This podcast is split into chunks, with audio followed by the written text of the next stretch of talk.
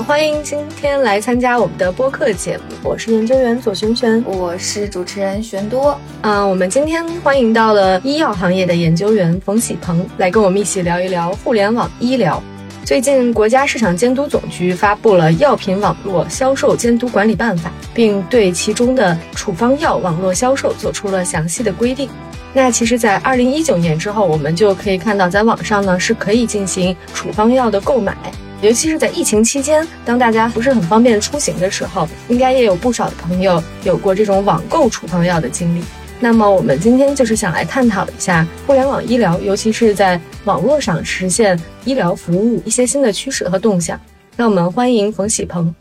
哎，谢谢轩轩老师，谢谢恩多老师。大家好，我是中金公司研究部医药组的分析师冯喜鹏。那我也是二零一九年初加入的中金公司研究部。一直从事医疗行业这方面的投资研究工作，那目前可能主要聚焦还是两个方向，一个是关于各类大型的这种医疗设备的产品，包括像是医学影像的设备、基因测序仪以及其他的医疗设备啊等等。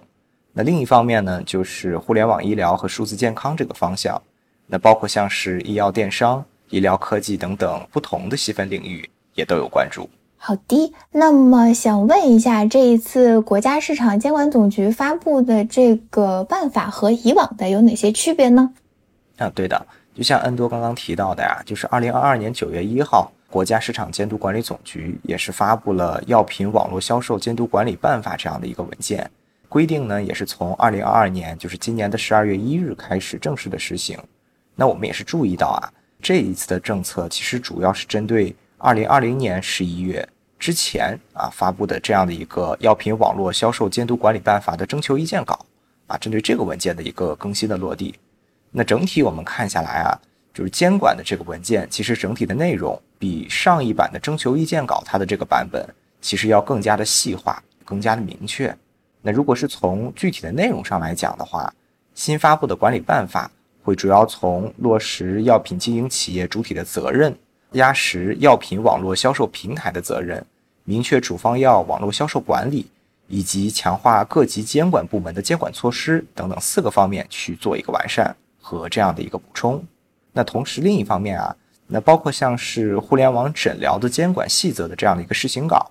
以及药品经营管理规范，还有这种药品零售配送质量管理附录的征求意见稿，就会发现像这样一系列的政策，其实在这两年也在快速的落地。所以，结合最近两年陆续出台的这一系列的行业规范性的政策，就咱们其实也可以注意到啊，就是对于线上药品销售的这样的一个活动，它整体的监管的一个框架会在不断的完善和不断的明确。那对于药品网络销售这个业务的一个性质的界定，其实也变得越来越清晰。从我们角度来看啊，就是在长期维度下，它会更加的利好一些具备合法合规经营资质的一些头部企业。大概会是这样的情况。嗯，刚才喜鹏老师也提到哈，就是会完善这个网售处方药的这个系统。那我想追问一下，这个平台和商家、买家他们这些责任如何区分呢？对，这其实是一个很好的一个角度啊。其实就像刚刚咱们提到的一点，就是这一次发布的一个管理办法，它对于平台各方的一个责任的落实，其实都做了一个特别的明确和一个强调。那对于商家而言，像从事这种药品网络销售业务的，那肯定应当是具备药品销售的相关资质的企业。那具体细节而言呢，像是这种药品上市的许可持有人，或者说是取得了药品经营许可证的这些企业，才是符合标准的。嗯，那针对平台这方面而言呢，也有几个重点的要求，包括像是对于处方的这种实名制的管理啊，因为处方它是一个很特别，尤其是对处方药而言很特殊的一个东西。那包括这种大家口中所说的先方后药的这样的一个审核规定，还有像是药品线上展示的一些限制和一些具体的要求，当然还有少不了的就是网上销售药品它具体的限定的种类和范围，哪些药能买，哪些药不行。那像精神类用药这这些是否可以买？那这些产品的种类和范围它都会做一个具体的规定。所以其实可以看到啊。整体的规则其实它会变得更加的明确以及清晰。整体看下来呢，你像这种第三方的互联网电商平台，它也一定会具备或者说一定要去去承担这种具体的监管责任。所以其实整体去扫下来，文件其实是在强调对于这种平台的业务，对于这种平台入驻商家的一个资质的审查的责任，并且这种审查管理，它不能说是松一阵紧一阵，它要更加的日常化，更加的常态化。最后一点呢，其实就是政策面在把控这种网售药品这个活动安全性的同时，它其实也兼顾到了患者用药的一个可及性问题，就是两者做了一个权衡。那在为患者提供了切实的保障的同时，其实也对网络售药的行为过程中各方的一个责任做出了明示。喜鹏老师，我有个小问题哈，你看我们如果自己在网上进行购药的话，比如说我今天觉得哪里不太舒服，然后网上呢就会有一个医师一样的人，他会对我进行一个问诊，我在跟他讲述完这个病情之后，他就会给我进行这个开药。那这个网上的这个医师，他是一个什么样的身份呢？他是归属平台还是归属哪里的呢？对，这个其实也是一个很好的问题，因为现阶段网上的医师他会有不同的一个来源。主要是两种，一种其实也是现在最多的一种，就是它来自于公立医院。那现阶段公立医院它自己也会开设一些互联网医疗或者说互联网医院的项目。这家医院或者说这家机构内的医师，他们也会去进行线上的兼职。所以说，它可以理解为就是院内的医师去进行一个线上的诊疗活动。那另一方面呢，也会有一些跟第三方企业、第三方电商平台合作的一些医师。那这种医师他会挂靠在一个具体的医疗机构里，这个医疗机构可能不大，但是呢，这个医师他本身提供的业务主体或者说是他的一个排班会由企业所进行一个管理，统一由企业来负责对线上的这样的一个业务的开展，就有一点像是偏私人医师、家庭医师的性质。所以两种其实都有，但是前者这种可能互联网医疗或者说是公立医院体制下的一个互联网医疗。在在线诊疗的这样的一个业务范围之内，会是更大的一个大头。哦，然后再从医师到买药的这个过程中，就是问诊完之后，他会给你开一些药嘛？嗯，开了药之后，你就可以直接在平台上，它就会弹出一些药品的链接。最近哪个药店可以购买，直接弹出，你就可以去购买。那这个医师和药品之间的这个转换的过程，这个主要是平台来实现的吗？对，这个转换的过程其实是平台会来实现。但是具体开哪一种药品，以及医师做出怎样的判断，那这一点医师还是会基于跟病人的交流，以及对病人的一些包括语音、包括视频、包括过往的这种疾病的历史。因为一般情况之下，尤其是处方药，它一定要涉及到你必须要提前上传处方，因为这涉及到一个概念，就是现阶段互联网医疗或者说在线诊疗的环节，它主要能够开具的处方，或者说能够进行诊治的一些疾病。它是针对复诊，而不是首诊。目前首诊全部还是要在线下去进行，线上更多的是针对这种之前有既往就医历史，并且有明确的这种记录的，才能进行复诊的操作。嗯，我感觉线上那个医师就更像一个客服，就是 他只是去完成你要的这些，就你问他问题，然后他回答。他不是特别像一个传统你去医院看病的那种医生，他就更像就完成你的需求。嗯，我觉得分两块吧。就一块的话，就像您提到的，嗯，它确实会有一定的客服的这样的一个功能。因为很多的患者，或者说有一部分的患者，尤其是慢病患者，部分的药品其实他们，嗯，可能吃了已经好一阵子了。就是这种好一阵子，可能都是属于个把月甚至个把年头这样的一个节奏，病情控制的比较稳健。所以说，我即使他们是去线下，可能他们也是去定点定向的获得这张药品的处方，然后看一看疾病是否有进展。然后没有进展的话，那就用这个处方，然后再次购买相应的这样的一个药品。那放到线上，其实整个流程也会相对的类似。那另一部分呢，其实就是在线上诊疗的环节之中，有一部分的这种可能发生疾病进展的一些疾病，或者一些可能这种大家乍看上去像是头疼脑热，但是可能实际上不一定是的一些特殊的疾病。那在线上，医生如果发觉到有一些不对的迹象之后，那要么就是可能对于这种疾病开具一些更加具有针对性的药品，要么就是可能呃直接会将患者他引入到线下去做更加详细的一个检测，来保证患者能够得到一个更加更加切实有效的一个救治吧。那其实目前在医药这个电商的领域有非常多的参与者，比如说互联网的龙头，呃，然后连锁药店的线上商城，还有一些外卖的送药平台。那他们的整个份额是一个什么情况呢？对，这其实也是涉及到大家比较关心的一个问题。就无论是业务的开展形式，还是说他们每个角色具体的份额，其实一直我们关注下来啊，一直都在动态的变化。就如果从整个院外啊院外的医药零售终端的市场来看，那根据米内网和南方所最新的数据啊，目前线下的连锁药房整体仍然会贡献更大的一个比重和份额。当然，连锁药房企业。它不仅是去经营一些可能分散在全国各地的这种线下的药房门店啊，和相应的这种线下的业务。那近年来其实也可以关注到，他们也在持续布局一些数字化和线上的一些合作。那包括自有的这种线上商城啊，当然也会和第三方这种平台去达成合作。那其中就包括像大家看到的这种传统的零售连锁大龙头，他们也会在美团、在饿了么上。去进行这种门店，然后大家也可以在上面去下单，实现一个 O2O 的送药，或者说 O2O 的买药。那另一方面呢，第三方平台化的这种医药电商公司，他们的业务规模其实这两年也在实现一个快速的增长。所以其实总体看下来啊，那线下的这种传统零售连锁，它贡献的规模，那目前依然是大头，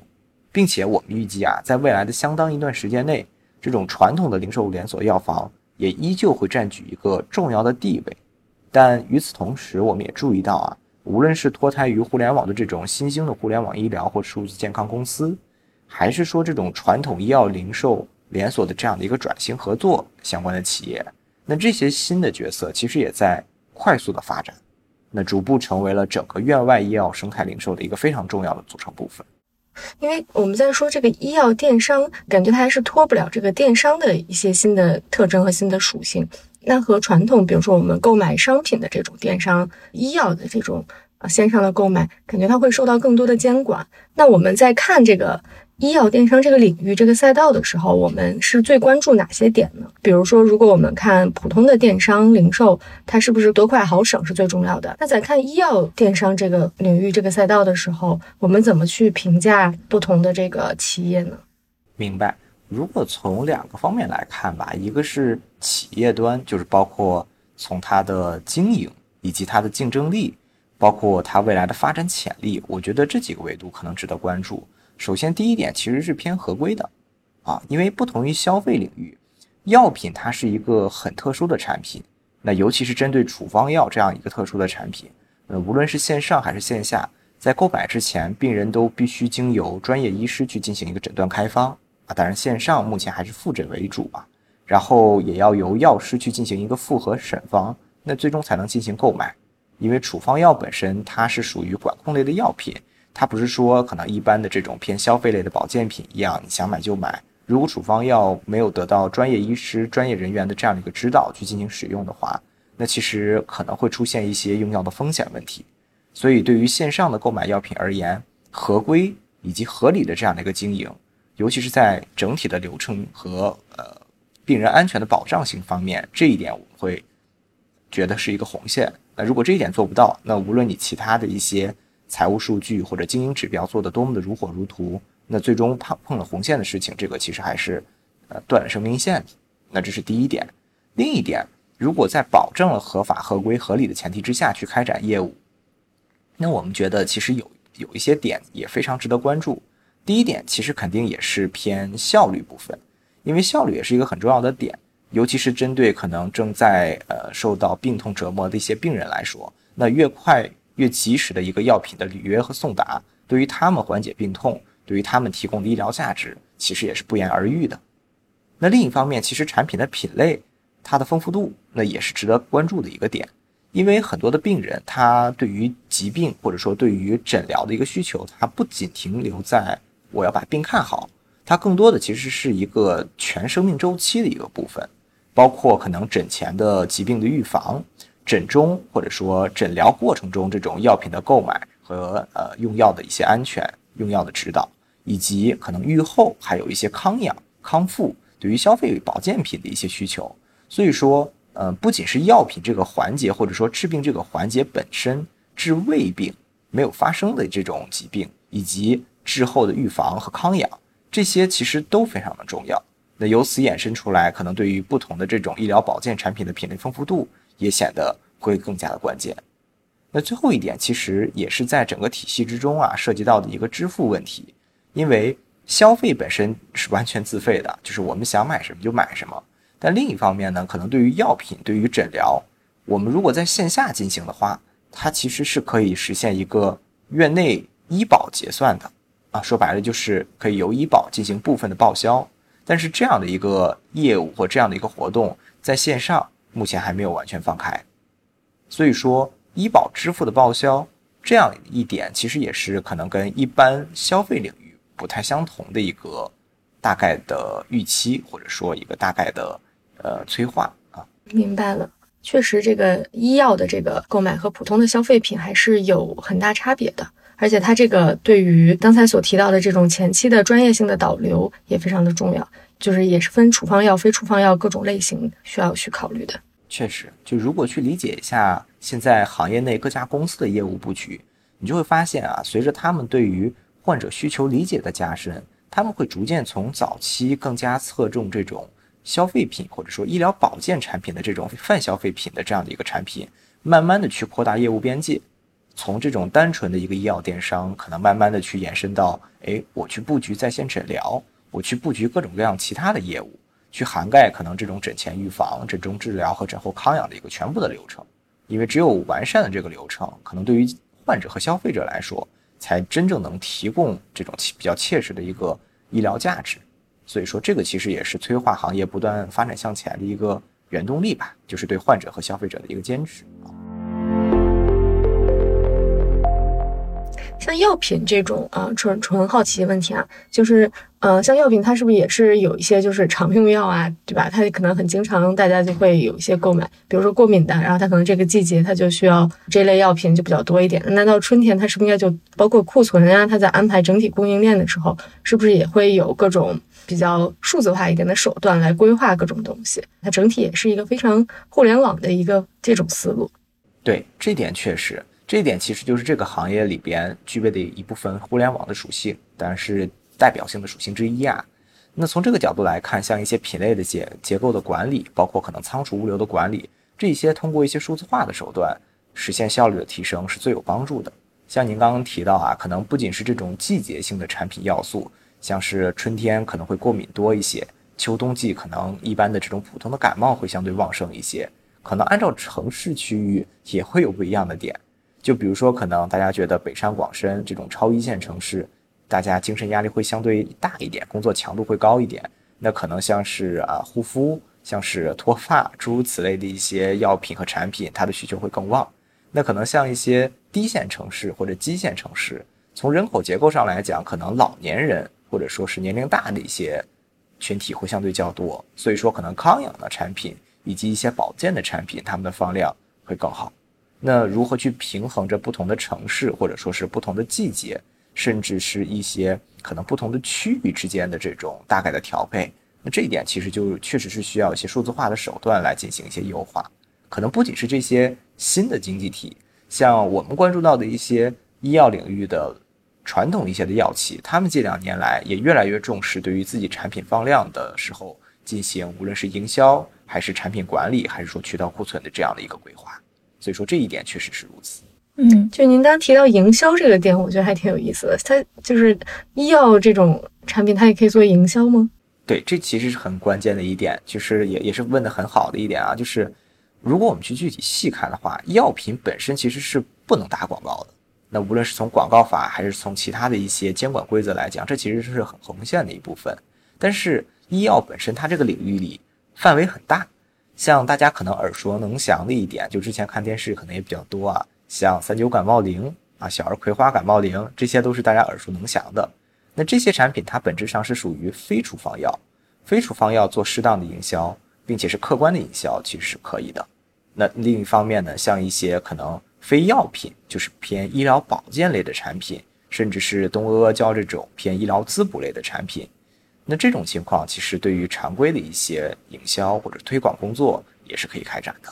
嗯，是的，我们平时就是比如说我可能用的比较多的就是一些互联网的外卖平台的这个送药，但是同时如果我需要就问诊的话，我也会用这些。可能它还涵盖了这些线上挂号啊这些服务的 APP，那这个整个产业链条里面，是不是互联网医药也包含了这些帮挂号啊，或者是问诊这些服务呢？还是说这是分开来的？因为从我的购买服务的体验上来说，我感觉这是分开来的这件事情。但我听下来，感觉这些互联网电商可能就涵盖了这一整个产业链。对，所以其实我们看下来啊，就像您提到的，它本质上偏需求导向，就正是因为大家需要。所以说，可能每一个产品或者每一家企业，它都会去做一个全产业链的布局。就好比您刚刚提到，可能我现在的挂号、购买药品，可能诊疗，它现阶段呈现的其实是一个在不同 APP 上，我们用它的一些代表性的产品。但如果我们去每一家 APP 上去看，可能现阶段它所有业务也都有，但是可能不是它最主要的部分，但它确实会提供。因为本质上，现在各家企业它在开展的时候，有一个底层的业务逻辑，就是去满足患者的这样的一个需求。那患者的需求本身其实肯定不只是单纯的这种，呃，诊疗或者买药这两个单一的环节。像刚刚提到的一系列的环节，其实它都会涉及到，并且患者的需求其实是一个比较复杂、比较多样化的一个需求。那如何围绕这样的一个复杂多样化的需求去进行一个全面系统性的承接和落地，并提供比较切实的。诊疗价值，那这一点其实是他们不同的企业都在思考的一个共性问题，所以在业务布局上，其实也会有一些逐步的形成这种一条龙或者全产业链式的服务，大概会往这个方向去走。嗯，明白了。那慢慢慢慢随着它的发展，像这样的远程医疗可以替代就是多少这样的医疗需求呢？这个其实也是一个大家经常会聊到的问题啊。但其实我们从我们的角度来讲，就是无论是传统的这些医疗行业，还是说这种新经济或者新业务板块，它本身其实都扮演着非常重要的一个角色。因为本质上其实都还是那句话，就你要真正为患者和医疗提供价值，这个是一个出发点。所以说，其实从我们角度举个例子啊，比如说从国外的数据来看，那如果看互联网医疗和数字健康在美国吧，美国这边的发展历史，最早其实可以追溯到上个世纪的六十到七十年代。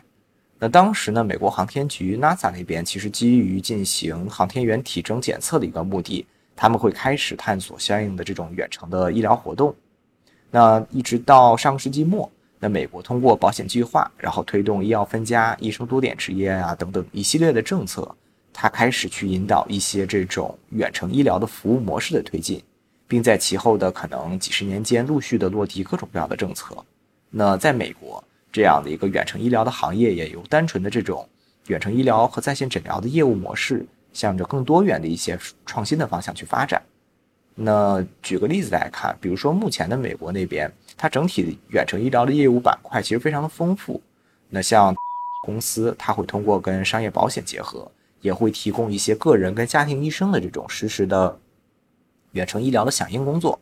那除此之外呢，还有像是 Good Prescription 也提供了一些可能面向不同医药连零售连锁门店这种同一产品的一个比价的模式，所以会发现其实他们对于需求来讲，不仅是替代啊，也会有一些这种呃依托新的工具、新的模式，然后再创造一些需求，来为患者实现这种整体一个诊疗成本的一个有效控制，这是他们一个本质的发展的大概的趋势。而且国外有个很大的一个特点。我觉得这一点上，可能他们走的会更加靠前，因为随着互联网医疗和这种数字健康行业这种线上的模式它持续发展，其实对于信息安全、隐私数据，其实这一点也非常的关注。那在数据的安全和保护方面，我们国家最近几年其实也出台了非常多的政策。不过，如果看国外的话，像可能美国那边九六年当时就颁布了一个叫做 HIPAA 法案，就是 Health Insurance Portability and Accountability Act，就是 HIPAA 这个法案。最典型的一个特点就是，其中强调医生是有义务以电子方式去传输的这种健康信息，对这个信息去进行一个保密的。那违者一定会去追究一些刑事跟民事的处罚。那如果我们看欧洲那边，也会发现，欧洲大家一直觉得可能对于就算是一个在数据安全这边非常的保守的一个区域。那像欧洲和其他各国对于医疗信息的这种储存利用，也一直保持着非常高的一个警惕度。虽然行业也是在持续的创新啊，但医疗信息和隐私保护，我们看下来也是可能海内外各个地区它的持续的一个重要的考虑。明白了。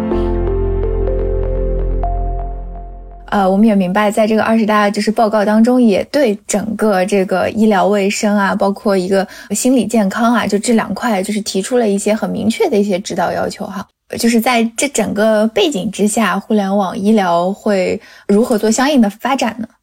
白，确实啊，就是因为相比于疾病对于肉体带来的一个创伤，其实各种压力对于精神健康的影响也肯定不能小觑的，尤其是长期如果处于亚健康状态的人群。那人体免疫机能下降，也一定会间接和直接的引发各类的肉体疾病。所以，对于精神健康领域的一个诊诊疗和重视，那现在其实也显得尤为重要。不过，目前咱们国家精神健康行业整体其实虽然呈现一个快速发展，但是商业模式和发展的这样的一个阶段，还是处于一个比较早期的。那我们看下来，可能整体还是比较依赖于具体接诊医师他做一个判断和疏导。那精神健康相关的这种。诊疗管理体系，它其实也有待进一步的完善和提高。但我们预计啊，就随着国内精神健康行业它本身的一个不断的发展，包括可能陆续在如果有一些这种规范性的政策出台，去鼓励和扶持行业的发展，那我们觉得另一方面，如果数字健康这种线上的手段也能够提供一些帮助的话，对于整个患者群体的诊治，我觉得可能他们的发展会越来越成成体系一点，也会具有一些催化性意义吧。但确实，早期来讲，可能现阶段国内还处于一个比较早期的这样的一个发展的历程，还在探索。嗯，明白。嗯，虽然我不太了解啊，但是呃，因为也有朋友在做这个，就是线上的一些心理疏导的这些工作。呃，但其实那个跟我们互联网医疗是不是还不太一样？呃，确实，其实我觉得是这样子，它不同，两个可能不太一样。就是包括像他如果开药，就是属于药物辅助诊疗。这个其实是已经是可能疾病进展比较比较严重啊，需要可能无论是心理疏导还是药物诊疗，甚至其他的一些诊疗工具相配合。所以说这种是属于可能真的是在治病了。但是，一般情况之下，在这这个病的前期，或者说进展到这个阶段的一些呃患者或者亚健康状态的人群，前期的疏前期的心理疏导和这种可能精神疏导，它所贡献的一个意义和价值量，其实也绝对不小。因为对于这种群体来说，可能它是属于潜在的群体，有一些可能我们身边的朋友或者身边的伙伴，他们自己都没有这方面的意识，但是你会发现他可能最近精神状态肯定特别的低迷，包括也一直觉得特别容易疲惫，那么这些其实都是一些你身体在发出警戒的一些信号。所以说两类群体，呃，我们觉得其实两个价价值量其实都是一样的，或者说是重要程度其实都是非常重要的。嗯。好的，这次非常非常感谢喜鹏老师给我们针对这个互联网医疗这一块做了非常非常详尽、内容非常详实的一期节目。如果大家对中金研究部或者中金研究院的研究感兴趣的话，希望大家也可以关注到我们中金点金和中金研究院的微信公众号。如果大家对我们的节目有什么建议的话，也欢迎大家留言。那我们这期节目就到这里了，谢谢大家。